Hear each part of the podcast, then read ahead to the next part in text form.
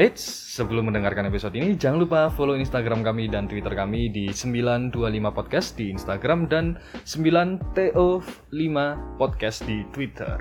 Karena di sana kita bakal share banyak info tentang kita update kapan, episode apa, dan juga khususnya di Instagram banyak meme-meme lucu seputar kerjaan. Ya, jadi ya bisa bikin teman-teman fresh lah waktu di kantor lagi sumpah, buka-buka IG kita, bakal ya sedikit ketawa kayak orang gila gitu lah. Yeah. Jangan lupa follow sekarang. Yoi, selamat mendengarkan. Aku mau tanya hal yang agak sensitif ya, semua orang tahu lah tentang korupsi yang kemarin apa? Ya, pengennya itu kita supaya bisa seperti itu, sehingga negara lain itu nggak dapat keuntungan lebih besar, tapi kita yang pegang keuntungan. Seingat saya yang pernah saya dengarkan waktu kuliah itu masih 25%. Oh iya? Jadi 75% itu masih misteri. Benar. Bahkan setiap tahun itu sekitar 150 spesies baru.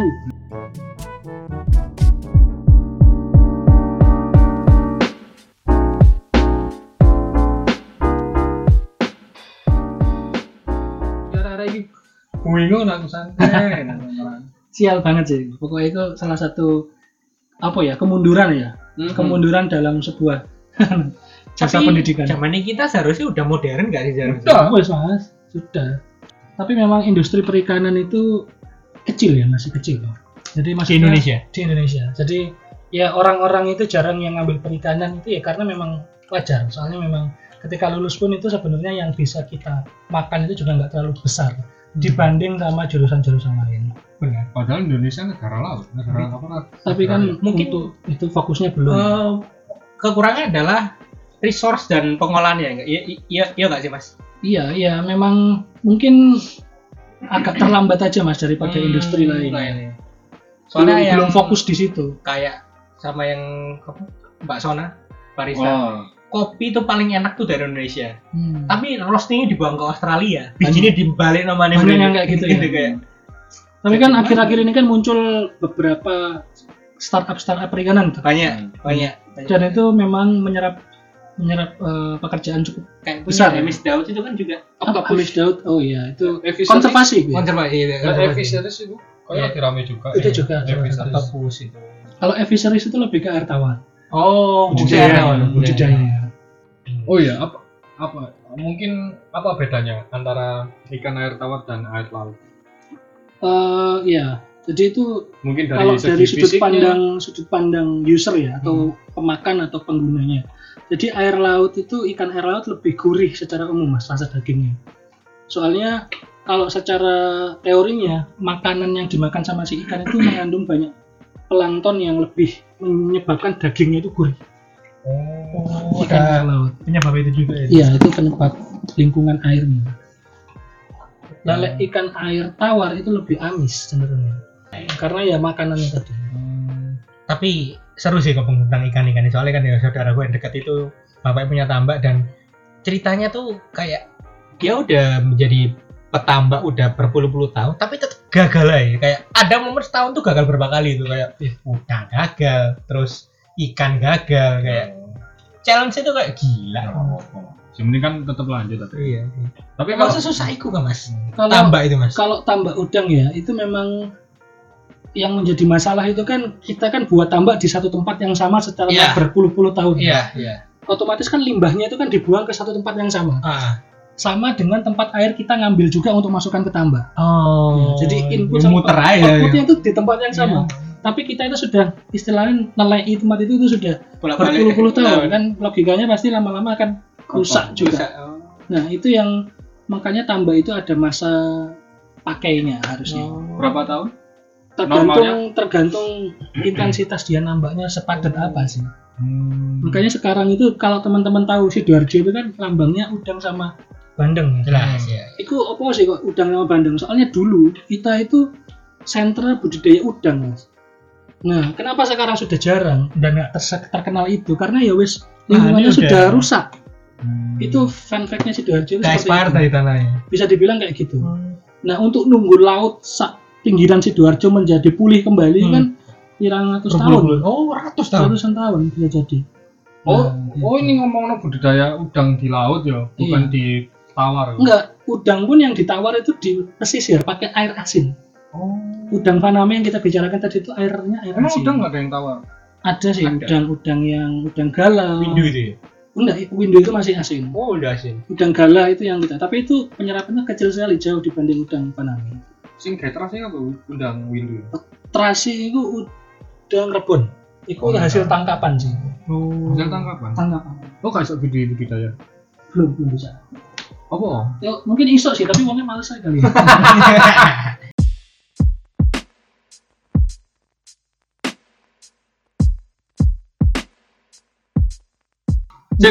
Balik lagi ke ikan tawar dan ikan asin. Kelebihan masing-masing ya apa? Maksudnya ikan tawar ini nih, ikan asin ini. Ikan tawar ya, kalau ikan tawar itu mungkin lebih banyak bisa dibudidayakan dibanding ikan laut. Lebih gampang kan tempatnya kan kita sehari-hari kita jumpai. Kalau ikan laut itu masih 80% itu hasil tangkapan. Oke. Itu kelebihan kekurangannya. Terus kalau dari segi harga jual ya, ikan air asin itu lebih mahal. Pasti. Terus tapi ikan air asin itu musim-musiman ya. Jadi ketika musim banyak ikan ya harganya bisa murah mas. Tapi ketika musim ikan itu nggak bisa naik di perahu atau susah ditangkap ya, itu harganya mahal. Itu musim-musimnya kapan? Tahu nggak? Itu berdasarkan padang bulan sih kalau orang. Jadi ketika bulan. Bukan tergantung cuaca. Ada hitung-hitungannya gitu. Iya cuaca juga. Ketika musim-musim kayak musim hujan, musim itu. Iya ketika nelayan itu ombaknya tinggi pasti nggak bisa melaut. Itu kan disebabkan sama bulan itu titiknya jauh sama bumi dan lain sebagainya. Kayak gravitasi. Iya, kayak gitu-gitu. Jadi kalau orang jadi nelayan mas ya, nelayan yang benar-benar nelayan punya kapal, entah itu punya kapal ratusan atau puluhan, itu jadi sistemnya gini. Jadi itu juga berpengaruh ke startup yang tempat saya kerja. Jadi gini, nelayan itu nangkep ikan itu mungkin dalam setahun cuma 6-8 bulan. Karena di sisa 4-6 bulan sisanya itu ikan nggak musim.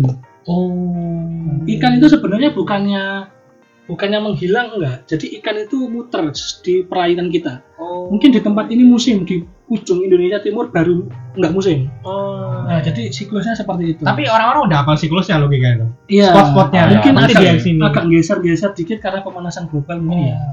Jadi sistemnya gini para nelayan itu. Jadi mereka nangkap ikan selama 6 bulan nih. Harganya kan karena ikan banyak murah. Yeah. Nah, kebanyakan itu disimpan di dalam cold storage.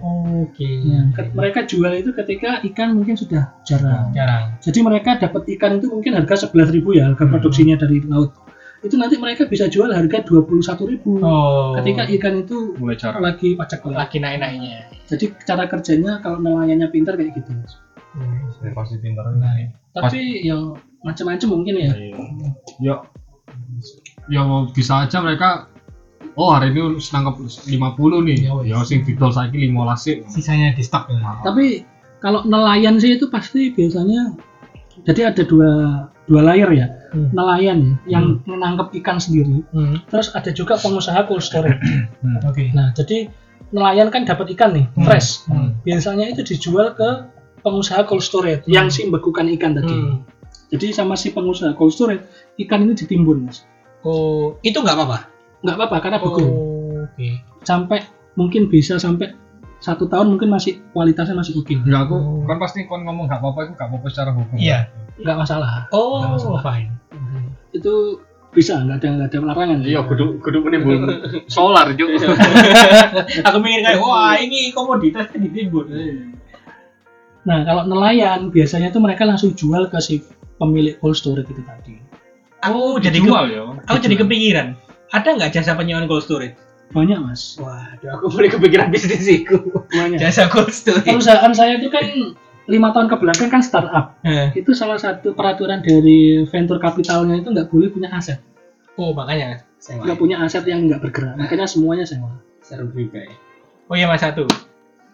Aku kapan hari itu suka lihat video penangkaran budidaya kaviar sama mutiara. Itu kaviar itu dari apa sih mas? Dari ikan.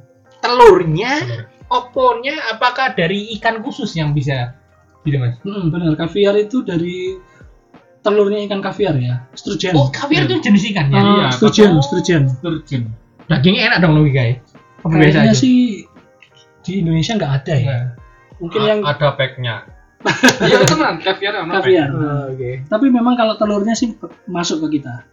Masuk. Rasanya gimana kaviar? Kok dimewah-mewahin? Soalnya penangkarannya susah ya. Aku pernah baca juga di Wikipedia. Jadi sturgeon itu ada beberapa macam. Ada macam yang dia ikannya emang harus ditangkap di situ. Oke. Okay. Ada yang bisa di budidayakan. Nah, untuk nangkepnya itu kebiasaan di mana? Perairan Asia. Indonesia nggak ada? Ada. Perairan Asia. Asia Pasifik. Asia. Itu nggak sih? Mesir. Tapi sturgeon itu pokoknya perairan yang dingin. Oh ya. Oke. Itu emang kandungannya bagus ya? Kalau secara gizi sih saya nggak pernah ngerti ya. Yes. Tapi secara teknis budidayanya itu dia harus airnya dingin. Nah sedangkan kita itu untuk bikin air kita yang hangat ini jadi dingin itu biayanya terlalu mahal. Kosnya terlalu mahal. Mungkin kan bisa diakali logikanya. Sebenarnya bisa, tapi kan mahal. Yeah. Mending kita datangkan impor kaviarnya. Soalnya yang aku tahu kalau teman-teman naik Garuda first class itu dapat kaviar sama kerupuk udang. Kerupuk udangnya dari Sidoarjo. Kalau itu Mas. Kalau mutiara kita Indonesia banyak ya, Lombok ya. Oh iya, ada Lombok itu kita mutiaranya bagus. Itu katanya ngambilnya kasihan ya, gak dipaksa gitu. Dibunuh Mas. Oh. Jadi memang dia itu dibesarkan untuk dibunuh ya. Ya semua ikan yang dibudidaya juga sama. Iya. Emang manusia ini. Lele lah, ini mentang-mentang rantai tertinggi. Iya.